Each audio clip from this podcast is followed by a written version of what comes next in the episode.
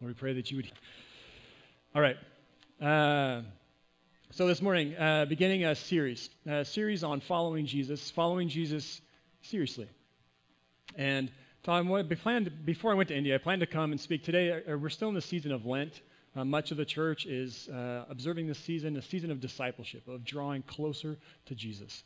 And I was going to be preaching on spiritual practices, um, about how they help us to follow Jesus more faithfully. Before I went, I was thinking on, you know me, missional practices, practices of hospitality and service. But having gone to India, uh, something, uh, God was at work in me. The Holy Spirit convicted me. As I mentioned a few minutes ago, the way that the church there fasts and how much of a part of their uh, spirituality it is. Mandy, could you hit the next slide, please? that fasting is a central part of their discipleship, a central part of how they grow and follow Jesus. The thing is, I don't think I'm that good at fasting. I've fasted for times before. Um, I've gone through seasons, fits, and starts with large gaps in between. And I was thinking about it. I can't even, before I went to India, I can't even tell you the last time I fasted. And that was pretty convicting for me. Part of it is because when I've fasted, I felt um, I wasn't sure what the fruit was coming from. I wasn't sure how it made a difference. And part of it, I think, was because of the way I was fasting. Uh, for me, a large part, I would fast without any real purpose, but mainly just as a discipline, as a way to be obedient to God. Which, uh, you know, if that's the most, if that's all I could muster, like that's better than nothing. But I realized that I was kind of relying mainly on my own strength. And as I was preparing my sermon uh, this week and thinking about that, I felt the Holy Spirit confirming in me that one of the reasons why I didn't see much fruit coming from fasting is because I wasn't fasting, at least for me, I wasn't fasting with the right motive. I was fasting more out of obedience and discipline. And I was thinking about it how, um, you know, if, if my son Shalem, like he loves to snuggle me, he loves to give me a hug and hold my hand. And, um, you know, if he was doing that just because, just to be obedient, like it would still be better than nothing, but it's not quite the same. and so I realized that for me, part of it was the reason why I was fasting. But I had, but before I had kind of chalked it up as just a spiritual miss. You know, like I've tried fasting, Lord. I know it's good, and that Christians have done it throughout the centuries and have found it really helpful. But you know, it's just just not my thing. But then I started reflecting on it. You know, I've, I would never say that about prayer. Would any of us ever say that about prayer? You know, I, God, I tried praying a few times and I didn't really see the fruit, so I just don't pray. It's just not my thing. Or what about studying Scripture, about studying the Bible, which is a mainstay of our spirituality, a mainstay of how we follow Jesus? Can you imagine if we said, you know, I tried reading the Bible a few times, I didn't really get anything from it, so it's just it's just not my thing. I don't do it anymore. Can you imagine if we approach those two things, prayer and scripture reading, like at least like I approached fasting? Well, the thing is, in India, fasting is central to their faith. Melody, could you hit that next one? This is my friend Balbir. Uh, my friend Balbir, actually, he's the guy who bought me this shirt. Um, excuse me, kurta. uh, Balbir is a pretty amazing guy. He is a spiritual entrepreneur. The guy is a catalyst the guy, uh, he uh, starts churches. I, I mean, probably started like five or six churches. Um, but also, he is a pastor of a church and he is an overseer or a mentor to another seven pastors who have also started churches in their villages. So, just this really faithful guy uh, and pretty energetic. Um, he's like Chris uh, Weens, who used to be our the youth pastor here, who's now working for a mission organization. Uh, Balbir is one of his top guys. He spends a lot of time with Balbir because Balbir uh, gets amazing things done. God works through Balbir. And I was talking with Balbir about faith, about fasting, and it is central to his faith. Actually, just in India, it's, it's central. Um, he was saying when we got there, uh, if you remember Chris, Chris is 6'4 and maybe like 180 pounds soaking wet, like he's a beanpole. And Balbir was looking at us. I'm sure Chris would love it if he ever heard me say that. but um, he actually doesn't, Chris, because uh, Chris is not here. Well, okay, this one little thing. It's a little bit funny. Chris doesn't wear his kurta. He hates wearing it because he said it makes me look too skinny. So he doesn't wear his. Um, but anyways, uh, so we get there, and Balbir, uh, he said that looking at Chris, and Balbir's, you can see he's got a full face. You know, he said in India, if you're a pastor, they know how healthy your church is by how chubby you are. So, so Balbir's got a healthy church. But he said that before we came over in, in December, he had lost 20 kilos through fasting. And but not that's not he wasn't saying like he wasn't as a weight loss program. He was doing it because it was a season of Christmas. And because he was fasting for Christmas. I think he said for like 20 or 25 days, I think he said, if I remember it correctly. So fasting is central. And so when I asked him, like, why do you fast? One of the things he said was uh, for clarity, because God gives me vision and clarity about what we should be doing. But he also said because of power. Like God works in our fasting. And I see what God is doing through Balbir and through the church in India. And you can't just write it off. You can't just dismiss it. God is doing amazing things there. It's interesting. We came to visit a woman. Um, we Balbir said we got to stop and see this lady. It was actually after we had gone, like drove, we had driven for like three hours to northern to Jammu, Kashmir, and spent the afternoon there, and driven another three hours back. He said we've got to stop and see this lady to visit her and pray with her because she's breaking her fast today. She's been fasting uh, for three days. Um, three days, no food or water. Um, she'd been fasting.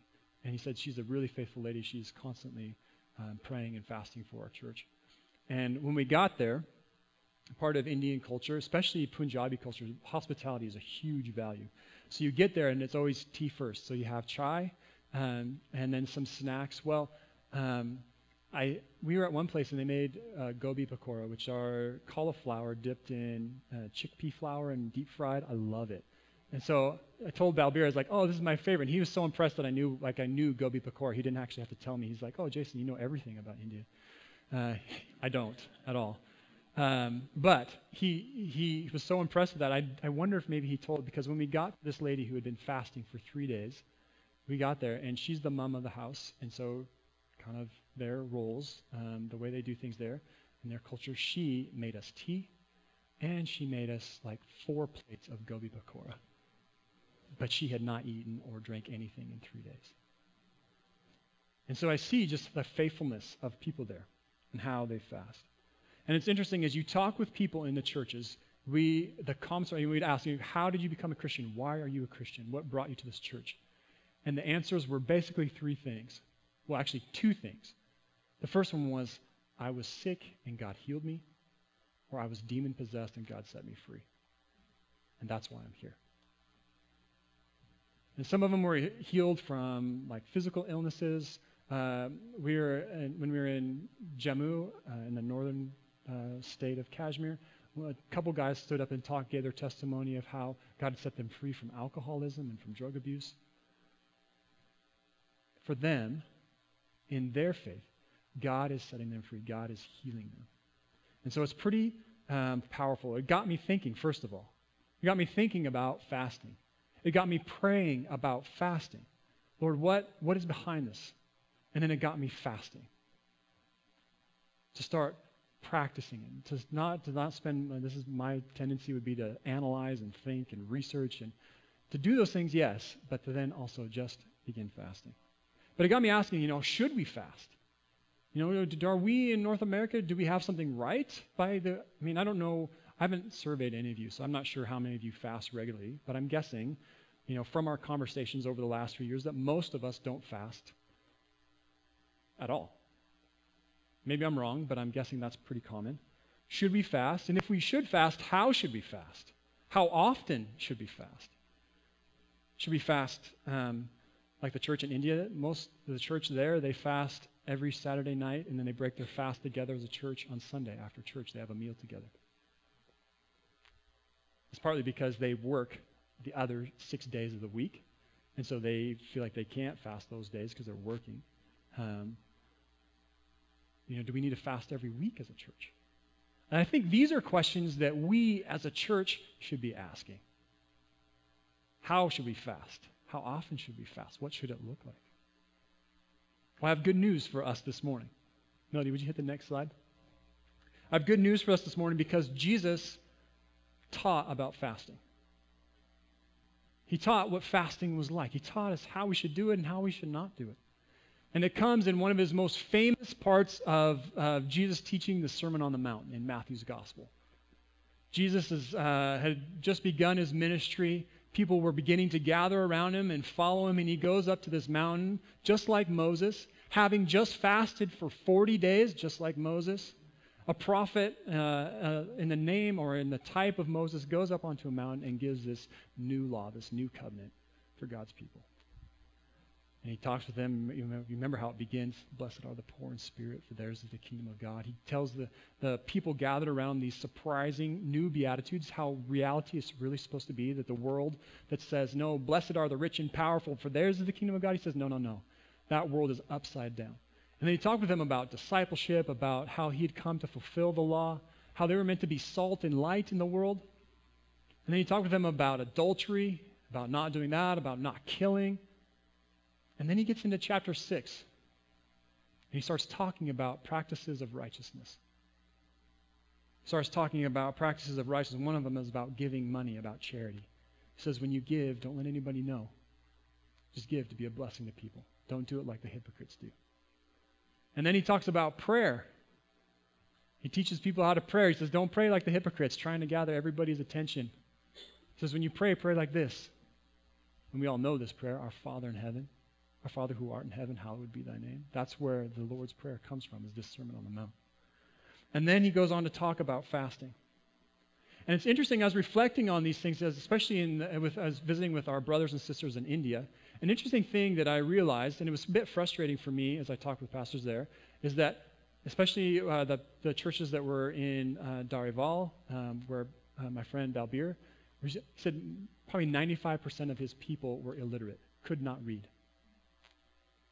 And so you begin to understand oh, okay, if you can't study Scripture, if you look at this thing and it means nothing to you, then maybe you find other ways to practice faithfulness, like fasting. And I was thinking about that in terms of like Jesus, when he taught about righteousness, it was convicting to me that when Jesus was teaching on the Sermon on the Mount, Bible study is not mentioned there. That's not to say, don't hear me say that, well, you know, you can just stop studying the Bible. I would never say that. I'm not saying that. But it is interesting to me is that Jesus doesn't point out, he doesn't say pray and study the Bible and go to church. He doesn't say that. He says when you give, when you're charitable, when you pray, and when you fast. Those are the righteous practices. Those are the practices of righteousness that Jesus taught about on the Sermon on the Mount. That is convicting. That's powerful for me. So Jesus, not, was he, not only was he just talking about orthodoxy, right theology, right thinking, in this Sermon on the Mount, he's talking about orthopraxy, right practice. The things that make us followers of Jesus, that help us grow as followers of Jesus. So, if you would open up your Bibles to Matthew chapter 6 and read this with me. An interesting thing that often happened uh, in, in churches in India, one is that you would have about 80 people, and they would all have to fit on the ground in about this, the area of these chairs right here. And they'd all be packed together. And you'd ask to read, and they would always be read by someone up front. Usually, actually, oftentimes by young women. I think maybe just they were the readers of that group or something, but they would sit up front and they would read. I, numerous times, women, young women, were would read scripture uh, when we were at a worshiping. But anyways, I'll take their spot today and we'll I'll read this. So if you would read with me Matthew chapter 6 verse 16 to 18. Jesus says, "When you fast, do not look somber as the hypocrites do, for they disfigure their faces to show men they are fasting. I tell you the truth, they have received their reward in full." But when you fast, put oil on your head and wash your face, so that it will not be obvious to men that you are fasting, but only to your Father who is unseen. And your Father, who sees what is done in secret, will reward you. The word of the Lord. So, I told you I have good news for you this morning. I have good news for you this morning because Jesus the Son of God is teaching us this morning. The Savior of the whole human race is teaching us. The guy who started this whole thing that we call Christianity is teaching us this morning. So let's go. Let's hear what he has to say. The first thing he says, no, thanks. The first thing he says is when you fast. Wait a minute, Jesus. What do you mean when? Don't you mean if? Don't you mean if we fast someday? Don't you mean if we fast when we become super spiritual Christians and we move to the, some remote Amazonian village when we fast at that point, right? What do you mean, Jesus, when you say when we fast? I think Jesus is saying it like this because he, for him, fasting was a foregone conclusion. For him, fasting was something that the follow, that his followers, that his church would do. Fasting was not an if thing, it was a when thing. When you do this, do it like this. Jesus assumed that we would fast. And I realize just now, does everybody understand what I mean by fasting? Fasting is not eating. Just making sure, because there might be some people who've never heard that or never. So when Jesus says, when you don't eat, do it like this. Money, could you hit the next slide? He says, don't do don't look somber as the hypocrites do. Somber. I love the translators of the NIV. They are faithful people, amazing scholars, but somber is about a two, when this should be more like a 10. The word here is uh, uh, and it is the idea of this horribly dejected, pouty face. Okay, this is not just somber, this is the sort of face you put on so people know how miserable you are. It's funny, I was thinking about kids. Anybody here, like, you know, the kids, when they put on that face, that face they put on so that everybody around them knows how dissatisfied, displeased they are. I was thinking about that. I used to put on that face for my parents. Uh, what's that? Show us. You know, it's powerful. You don't want to mess with it. I was going to say, I put it on that face, um, and my dad, he never played it right. I'd put it on to let my parents know just how angry I was, how displeased I was. And my dad, he would say, Come on, Jason, you can do better than that. That's not even that sad. Come on, I know you've got a better sad face than that. You just drive me crazy. Thankfully, I have outgrown that face, right, Trace? Unfortunately, these hypocrites had not. The hypocrites, Jesus says, do not do it like the hypocrites do because they had not outgrown that face. Actually, they had turned that face into a fine art. Now, for those of you who maybe uh, don't know who these hypocrites are, these hypocrites in Matthew's gospel are the Pharisees. Throughout Matthew's gospel, he refers to hypocrites and he's talking about Pharisees. Actually, in chapter 23, he says that six times, Woe to you, hypocrites, as he's directly addressing the Pharisees. The Pharisees were the religious rule keepers of his day. They had taken their faithfulness and they had amped it up so high that they were so legalistic and so putting so many burdens on the people around them that Jesus called them hypocrites. He says, Don't be like these hypocrites. Don't be like these Pharisees. Says, because they had taken humility, prayer, and excuse me, fasting. Uh, if you look throughout the Old Testament, and I've been doing this over these last few weeks, so I've been in India, fasting was one of the ways, or one of the reasons that people often fasted was a way to humble themselves before God to humble themselves or to mourn. If someone that you loved died, you would fast as a way to show mourning. It was a humbling practice. And the Pharisees took that practice and turned it into spiritual grandstanding. So that people, I can't, I only can imagine if they must have said something like, well, you know, if I'm going to humble myself before God, I might as well be exalted by men. They had fine tuned it. They had the spiritual gift of humbling themselves before God in a way that made everyone else feel belittled below them. They had the spiritual gift of humbling themselves before God and at the same time drawing everyone's uh, approval and, and envy. I had this picture, this idea of them saying, Oh, no, no, no, it's, I'm just fasting. No, I, I'm not that spiritual. Please don't, don't think too much of me. Don't think less of yourself. I'm just fasting. Jesus says, when you fast, do not be like them. Don't be like the hypocrites. Note if you'd hit the next one. He says, For they disfigure their face to show men they are fasting. I tell you the truth, they have received their reward in full. If they were trying to get people's approval, they got it. Well done. But God was not impressed. Their Father in heaven was not impressed. Yes, people might see you fasting. They might think, wow, what a spiritual giant. But that's it. That's as far as it will go.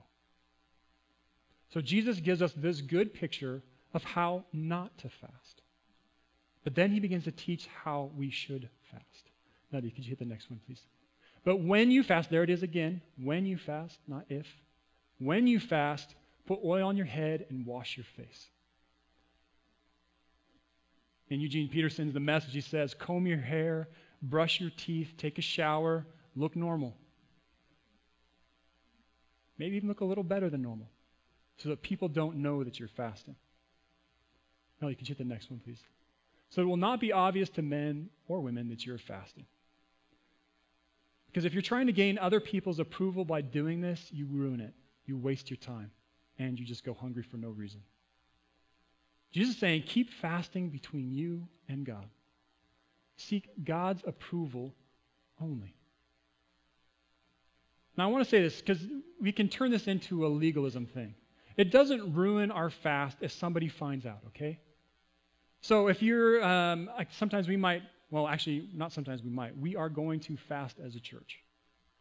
And there will be days when we set aside to fast. And people will know that if you're part of this church, you're probably fasting. We won't make a big deal about it, but people will know. That doesn't somehow ruin it if people know. Or if, say, if you're fasting and you're out with someone and they offer you food.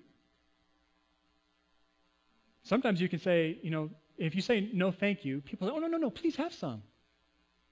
You're like, no thanks. No, no, please have some. Why aren't you eating? And it draws more attention, ironically. You can just say, no thanks, I'm not hungry. Or you can even just say, I'm fasting today. People say, oh. And that's it, it's done. It doesn't somehow ruin your fast if someone finds out. Another thing I think is uh, totally valid is if we fast for someone and we let them know, just that person. Like this week, I'm fasting for a friend of mine who um, is going through a lot of pain. And so I'm going to let him know I'm praying and fasting for you, that God will heal you. And that's it. Like, that's totally valid. I mean, think about today. Actually, you know, if we think about prayer, just before Jesus talked about fasting, he also talked about prayer. And he said, when you pray, don't pray like the hypocrites, you know, standing up in the synagogues, gathering everyone's attention to themselves. He says, when you pray, go to a closet where only your Father in heaven will see you. But we know that's not like the only time we pray. I mean, just a few moments ago, we prayed together as a whole church, people speaking out loud. And it's not just that we've somehow got it wrong as a church. I mean, Paul, to his churches uh, throughout the Roman Empire, he was constantly telling I'm praying for you. So it doesn't somehow undo our fast if people find out. Jesus' point is that we don't um, that we don't try and gather attention for ourselves. We don't try and get people thinking how spiritual we are by the way we fast. Jesus is saying it's about your heart. So don't make this into a new kind of legalism where you say, oh, if I'm going to fast, it has to be absolutely secret, or if I'm going to pray, no one can know. But be humble about it. Keep your fast between you and God. Now, if you can hit the next one. He says, But only to your Father who is unseen, and your Father who sees what is done in secret will reward you. So, I want to warn you, as your pastor, as your brother in Christ who loves you, do not turn fasting into spiritual arm twisting of God. Fasting does no way put God over a barrel. It's not that we can pray and God feels somewhat obligated, and then we can fast and really twist his arm. That's not how fasting works. Don't treat fasting like that. But I do believe Jesus when he says God will reward you. He sees what you do in secret and will reward you. But if you hit the next one. Some of these rewards might be depending on why you fast. Come on, if you hit the next one. So if you fast because you are mourning, I believe God will reward you with comfort. Blessed are those who mourn, for they shall be comforted. Not if you're in the next one. If you fast because you are repenting because of sin, I believe that you will receive grace. Not because of how powerful your fast is, but because of who Jesus is, because of what he's done on the cross. But the fast is part of that. I believe God will reward you. The next one. If you are if you are fasting for direction, I believe God will reward you with clarity. When Paul and Barnabas were going on mission, the church prayed and fasted. They prayed and fasted for them, and they got clarity. Especially if you are fasting to draw near to God. I believe God will reward you. He will draw near to you. So if you're looking for rewards like I'm going to fast for a new car, you know, that might not work out for you. But if you're going to fast, no, if you could hit the next one. If you're going to fast because you are mourning, or because you are repenting, or because you seek clarity or direction, or because you want to be nearer to God, I believe God loves to honor and reward those fasts. And I want to warn you, it may not be what you expected. The fast may not come, the results, the reward may not be what you expected it to be, but I believe He will reward. And it may not be now in the moment that you need it, but I believe at very least one day in the kingdom of God, you will receive your reward. Even if your reward is something as amazing and so often taken for granted as your Father in heaven will be pleased. Your Father in heaven will reward you.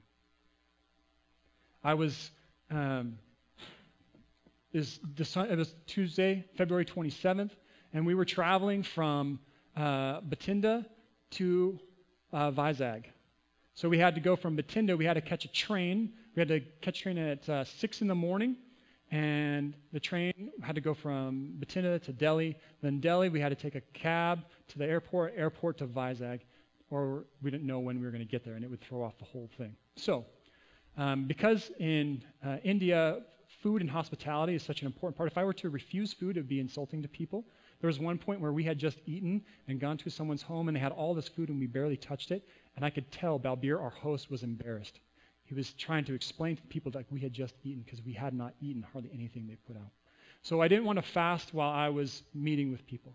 But that day, uh, I wanted to fast. I wanted to try this. And um, the thing you got to know is that uh, for the previous three days, well, first of all, we had a very tight connection between our train and the airplane. Between a train and our flight, I think we had like three hours um, to get from the train station to the airport and to get through checking and security and all that stuff. So um, the trouble is, we were debating the day before because that train, uh, like many trains in India, had been an hour, at least an hour late the previous three days. In India, the schedule is very optimistic, let's just put it that way. Okay, and once a train is late, there's a real tendency for it to get later and later as it goes. So it's not just like it gets an hour late and stays an hour late. It's like it gets an hour late, then an hour and 15, hour and a half, hour and 45. So the previous three days, that train was late. But I thought, you know what? I'm going to try this fasting thing. So I fasted. Fasted that morning. It was the first day in three days that our train was on time. So we caught our train. Uh, I got to sleep on the train, which is nice. And we got to uh, New Delhi. Trouble is, the train station was about an hour drive through that giant parking lot they call Delhi. So we had to walk for about a kilometer uh, past all these little three wheeled tuk tuks or rickshaw type things because we have to drive like across town, so these aren't going to work um, to get to a taxi. So we have to walk about a kilometer. All dragging our suitcases. We get on this like four lane major thoroughfare trying to hail a taxi. Finally, we get one. It takes about five minutes for him to agree to take us. And then we were weaving through um, through traffic, and I can tell Chris, who's kind of more like I'm not responsible for anything. I'm just along for the ride. Like I don't. If we make it, awesome. If we don't, well. But Chris, he's the guy responsible for the times and for the schedules. He's sweating bullets as we're trying to get through Delhi.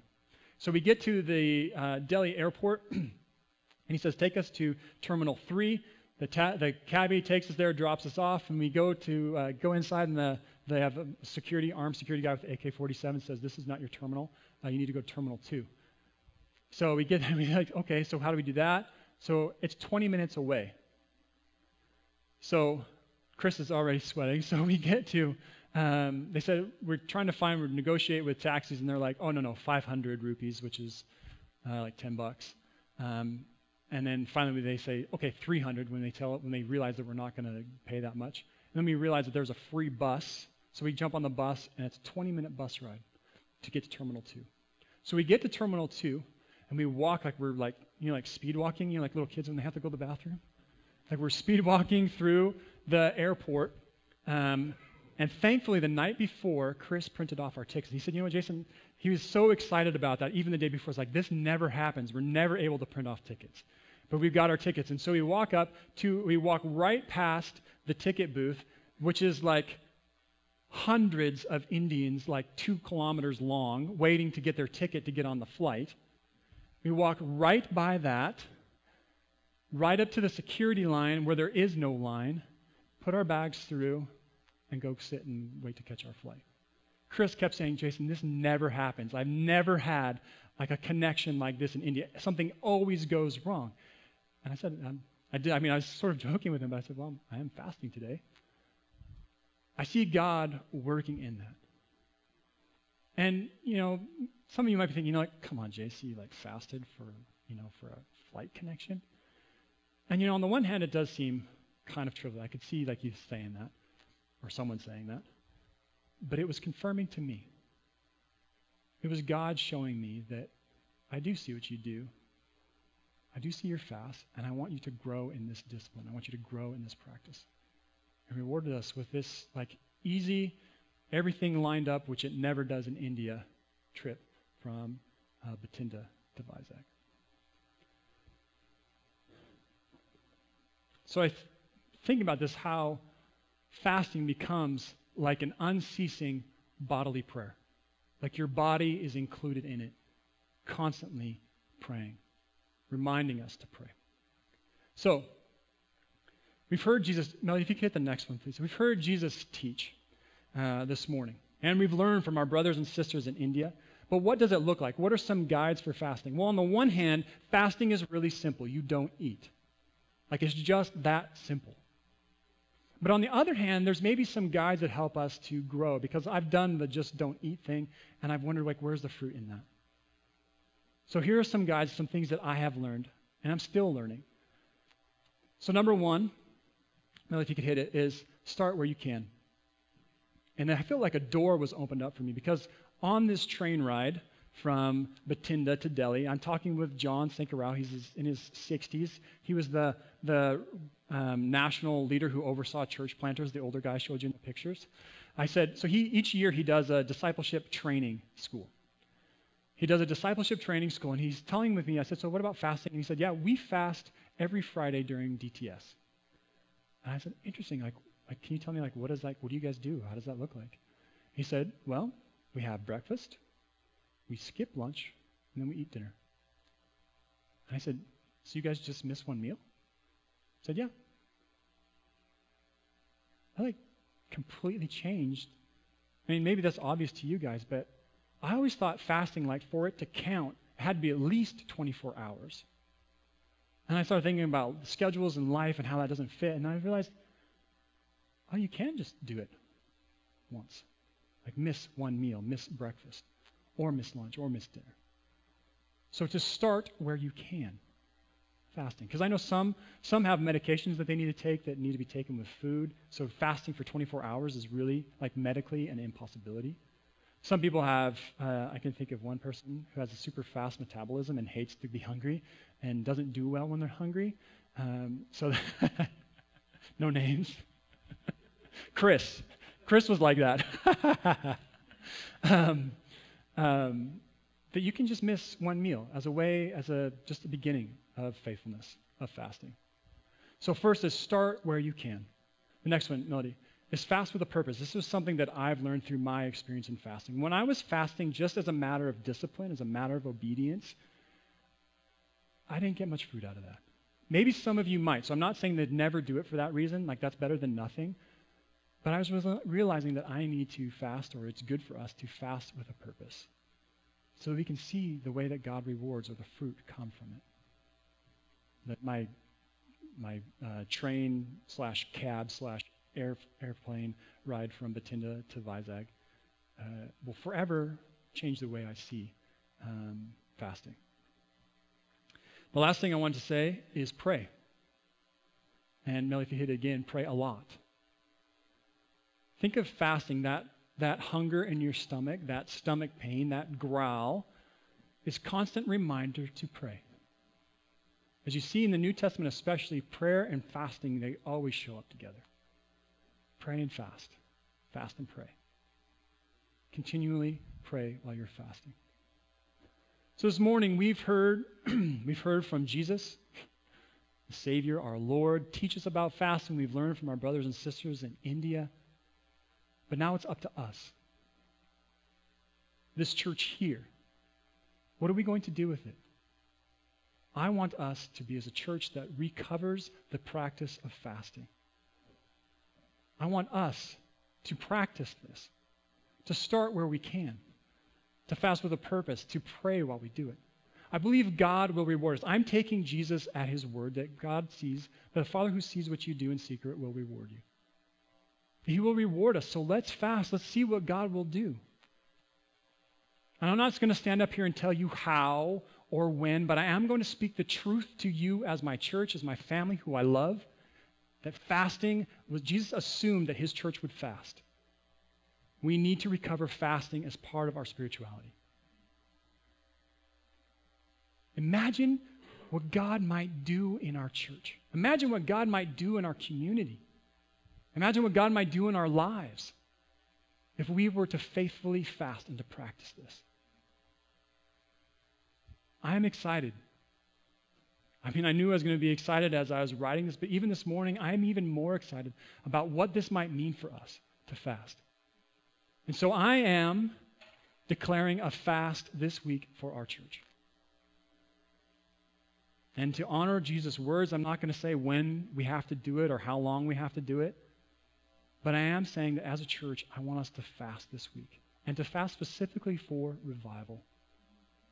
Revival in our own heart, that our own faith would be revived, that we would read God's word and it would come alive to us again. That we would fast for revival in our church family, that we would gather together on Sundays and we would praise God, that we would gather throughout the week in our small groups to study God's word.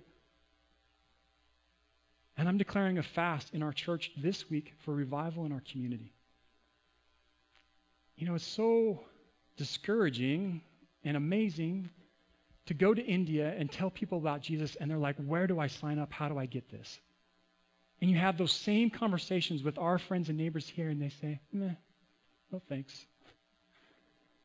It's by the Holy Spirit that people's lives are changed. Sure, He uses us to cultivate the ground, to encourage them to live faithfully in front of them, so amazingly faithful and beautiful lives that people will want to follow Jesus.